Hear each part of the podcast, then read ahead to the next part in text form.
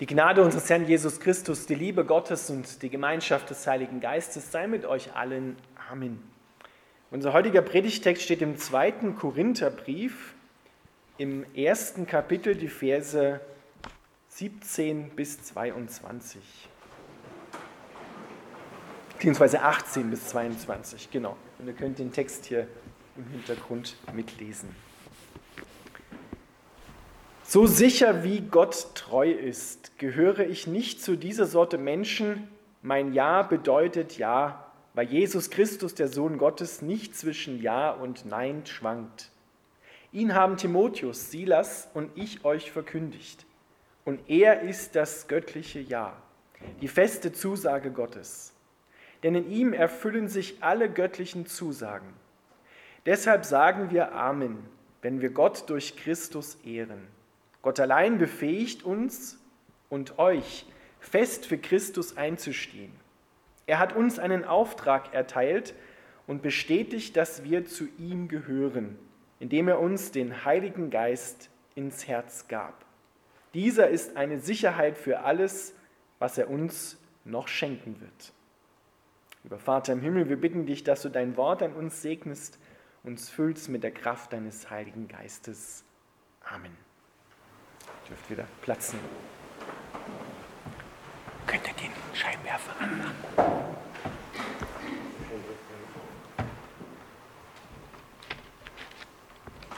Genau, damit ich nicht so im Dunkeln stehe, den Scheinwerfer an, weil eine Lampe ist gerade am Sterben hier oberhalb von mir.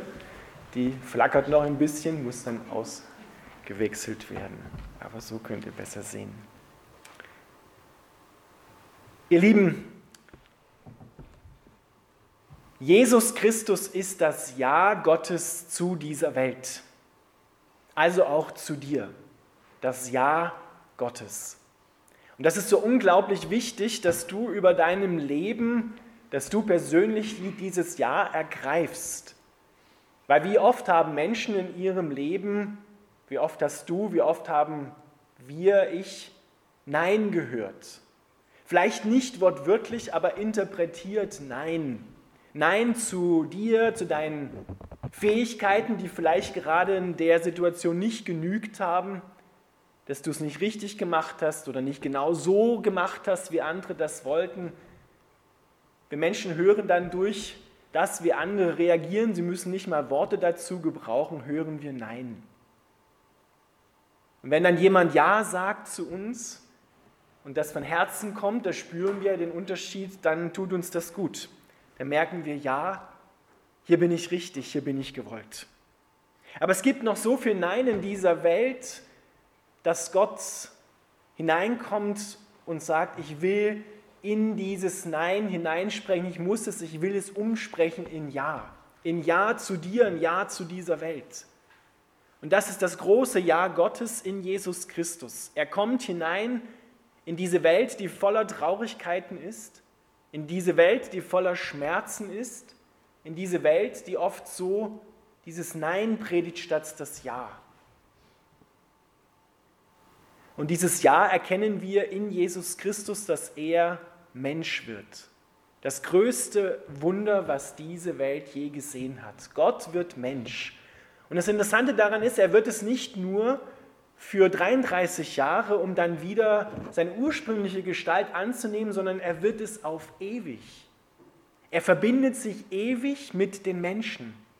Jesus Christus ist der erste Mensch einer neuen Gattung, einer neuen Schöpfung. Er ist der erste Gott und Mensch in einem und möchte viele andere Söhne und Töchter Gottes nach sich ziehen, damit die Menschen wieder Kinder Gottes sein können, erneuert werden können. Und das, daran sehen wir das große Ja Gottes, dass er sich so eng mit uns verbindet. Vielleicht nehmen wir das viel zu selbstverständlich, dass das so ist, weil wir schon so oft gehört haben, aber haben wir es auch ergriffen, mit unserem Herzen ergriffen, dass Gott sich so verbindet mit uns? Gott sagt schon im Alten Testament, ich bin der Gott Abrahams, Isaak und Jakobs. Er schämt sich nicht, sich zu diesen Menschen zu stellen und zu allen, die da kommen werden. Nehmen wir gerade den letzten, den Jakob. Sein Name bedeutet ursprünglich der Lügner, der Betrüger. Und das hat er auch gemacht, im kleinen und im großen Stil. Und er ringt dann mit Gott und bekommt dann einen neuen Namen Israel. Aber zudem stellt sich Gott und sagt, ja, ich will mit dir, mit solch einem will ich Gemeinschaft haben. Ich bin sein Gott und ich bin auch dein Gott und ich sage ja zu dir, zu deiner Person, zu dem, wie ich dich gemacht habe, zu deinen Fähigkeiten.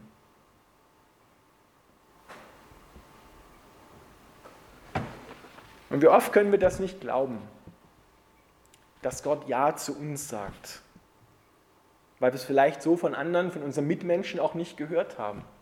Wie oft, wenn wir einen Fehler gemacht haben, hören wir dieses Nein über uns durch andere, aber doch auch durch uns selber. Wenn ich euch jetzt einen theologischen Fragebogen austeilen würde und darauf würde stehen, wie ihr Gott seht, und da gäbe es dann so verschiedene Antworten, ich glaube, da würde jeder von uns fast alles richtig ankreuzen. Aber wie siehst du Gott? Wie hörst du dieses Ja interpretiert in Situationen, wo du Schwierigkeiten erlebst? Wie hörst du da dieses Ja Gottes zu dir? Wie erlebst du ihn dort? Weil da kommt es dann darauf an. Die Situationen, in denen es uns gut geht, da haben wir es leicht, da fällt es uns leicht, das Ja Gottes zumindest zu hören und ein Stückchen auch zu glauben. Aber dein Herz, was du wirklich glaubst, worauf du wirklich vertraust, das wird erst deutlich, wenn du in Schwierigkeiten kommst. Dann hör dir selber mal zu, was du für Gedanken hast, was dein Herz so vor sich hinredet, was du dir selber auch sagst. Ah, bin ich deppert, ich Idiot und jetzt habe ich es wieder verkehrt gemacht.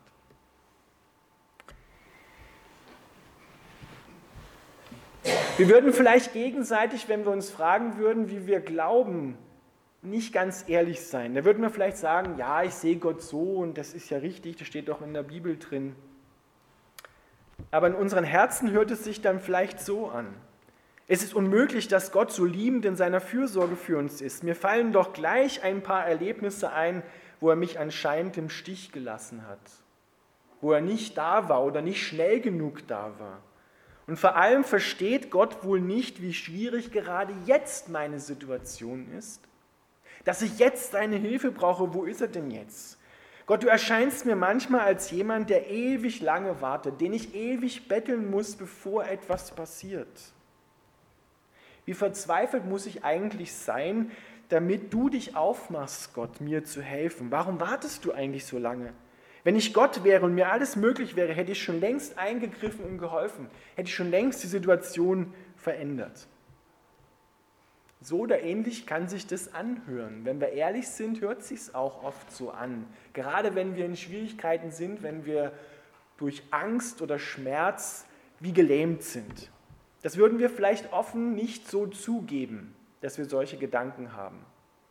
Aber genau dort hinein muss Gott kommen. Genau dort hinein in die Situation, wo Schwierigkeiten sind, da brauchen wir dieses Ja. Dort müssen wir es hören und auch glauben. Denn ohne Glauben kann es nicht funktionieren. Ohne Glauben, sagt die Bibel, kannst du Gott nicht gefallen. Und oft ist es so, dass wir erst fühlen wollen, dass es richtig ist, was gerade passiert, und dann können wir es glauben. Wenn du in einen Zug einsteigst und du weißt nicht genau, ob es der richtige ist, der in deine Richtung fährt, dann fragst du das Personal, was da vielleicht ist, den Schaffner, und fragst ihn, ist das der richtige Zug? Und wenn er sagt ja, ja, dann glaubst du ihm, dann kannst du dich entspannen und kannst deinen Sitzplatz einnehmen und die Zugfahrt genießen. Aber wenn du erst fühlen wolltest, dass es der richtige Zug ist, obwohl er es gesagt hat, das würde keiner machen. Aber im Glauben sind wir oft so, dass wir zuerst das fühlen wollen, dass es richtig ist. Zuerst muss sich die Situation verändert haben und dann können wir es auch glauben, dass es so ist, dass Gott gut ist. Aber die Bibel sagt es genau umgekehrt. Du musst es erst glauben, bevor du es fühlen kannst. Zuerst glaubst du es und dann tritt es auch ein. Eigentlich wie in allen anderen Situationen auch, wo wir vertrauen müssen, dass das, was der andere zu mir sagt, wahr ist.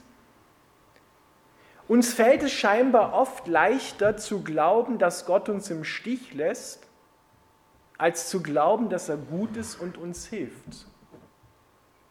Ich sage es nochmal, uns fällt es leichter, teilweise zu glauben, dass Gott uns im Stich lässt, dass wir ihm schneller die Schuld in die Schuhe schieben, dass er uns nicht hilft, ihn unbewusst oder bewusst anklagen in unserem Herzen, dass er nicht so da ist, wie wir das jetzt gerade erhoffen, als ihm zu vertrauen, dass er in allem unser Trost ist. So sagt es nämlich die Bibel. Er ist der Gott allen Trostes. Das heißt also, in jeder Situation, in die du auch immer kommen kannst, reicht sein Trost für dich aus, reicht seine Hilfe für dich aus. Und das gilt es gerade in Schwierigkeiten durchzubuchstabieren, ob du da glauben kannst, dass Gott ausreicht oder ob du dich noch hinzuaddieren musst. Ich mache was und wenn ich nicht mehr kann, dann muss Gott. Oder Gott macht was, aber ich weiß, es reicht nicht, also muss ich auch noch was machen. Weil ich kann mich ja nicht wirklich auf ihn verlassen. Reicht Gott aus, dir in deiner Situation zu begegnen? Ihr Lieben, ich stehe da persönlich nicht drüber. Wenn ich hier vorne das predige, dann predige ich ja auch meinem eigenen Herzen. Gott kennt mein Herz besser, aber ich kenne es auch ein bisschen und ich weiß, wenn ich in Schwierigkeiten komme und in Schwierigkeiten war, dass es mir teilweise leichter fällt, selber erstmal zu tun und zu machen und dann, wenn es nicht so geht, Gott noch böse sein oder ihn anklagen, dass er mir nicht dabei geholfen hat. Vielleicht kennst du das ja auch. Im Alten Testament stellt sich Gott vor und er sagt, ich bin der ich bin. Ich bin der ich bin da. Und dieses Ich bin, Jesus greift es dann später auf im Neuen Testament. Darin ist jede Situation, in die du jemals kommen kannst, die guten und die schlechten enthalten. Ich bin genau das, was du dort brauchst. Das ist, wie hat mal jemand geschrieben, ein Blankoscheck, den Gott ausstellt von dem du abheben kannst. Ich bin der Friede. Ich bin der Herr, dein Arzt. Ich bin die Auferstehung und das Leben. Ich bin der gute Hirte, der all deinen Mangel ausfüllt. Der es dir an nichts mangeln lässt. Ich bin. Ich bin alles für dich. Ihr Lieben, wir müssen, und das ist ein göttliches Muss, unseren Selbstversorgungstendenzen und Praktiken sterben. Damit Gott alles ist in unserem Leben, damit er alles sein kann, was er versprochen hat zu sein. Ich bin alles für dich. Ich reiche aus für jede Situation, in die du hineinkommen kannst. Ja, ich stehe zu dir. Ich werde dich nicht verlassen. Ich werde dich nicht im Stich lassen. Ich werde dir zur Hilfe kommen. Wir müssen verstehen, dass Gott mit Jesus und dann Jesus in ihm auch wir einen Bund geschlossen haben. Und Gott hat sich, das ist mir gerade in den letzten Tagen nochmal neu aufgezeigt worden und aufgegangen, er hat sich selber verpflichtet, in diesem Blutsbund mit Jesus dir zu helfen.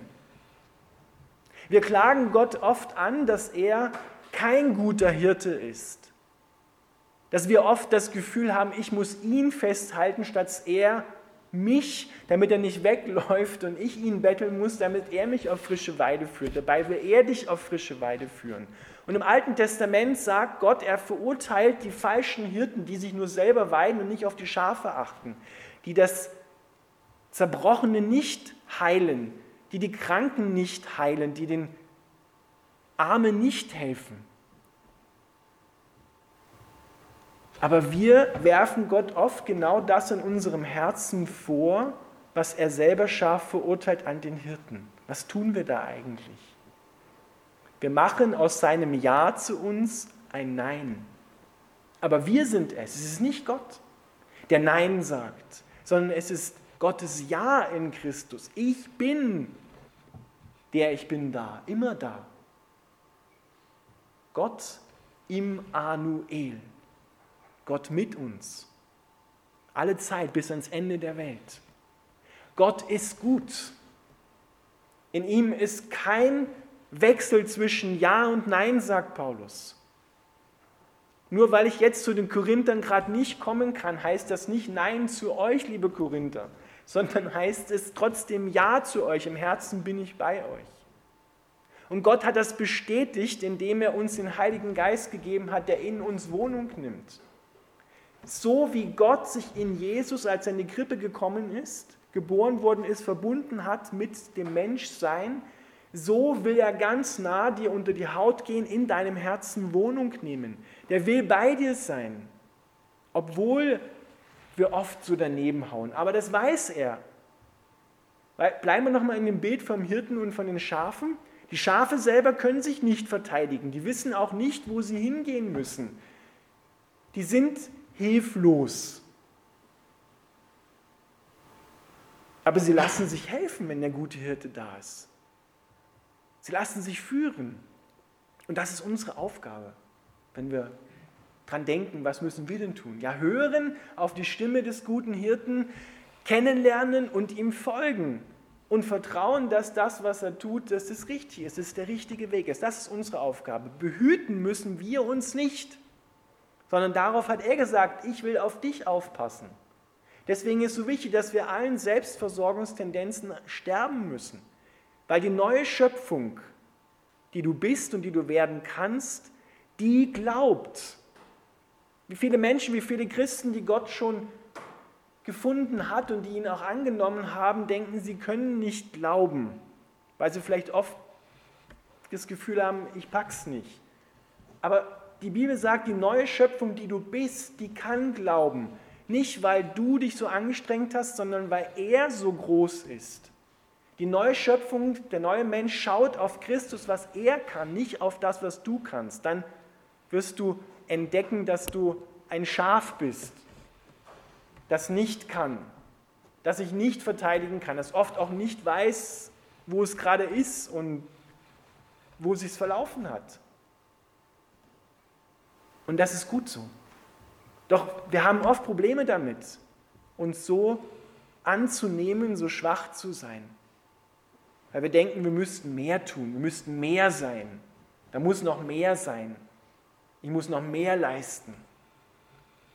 Aber wenn du dich in den Spiegel schaust und dann über dir das Ja Gottes hörst zu allem, was du bist, in deiner Person, nicht zu allem, was du tust, aber zu allem, was du bist, dann kannst du auch das, was du manchmal wo Nein drüber steht, was verkehrt läuft, kannst du auch viel besser nehmen. Kannst du sagen, ja, okay, ich komme wieder zurück in die liebenden Arme des guten Hirten und lass mich versorgen. Ich spreche aus, dieses Ja Gottes zu dir in Jesus Christus ist das Ja Gottes zu dir. Du bist gewollt, du bist unendlich geliebt. Du bist willkommen bei Gott. Schau nicht auf dich, sondern schau auf ihn, wie gut er ist und was er für Möglichkeiten hat, was er für Kraft hat. Ich bin der, was immer du brauchst.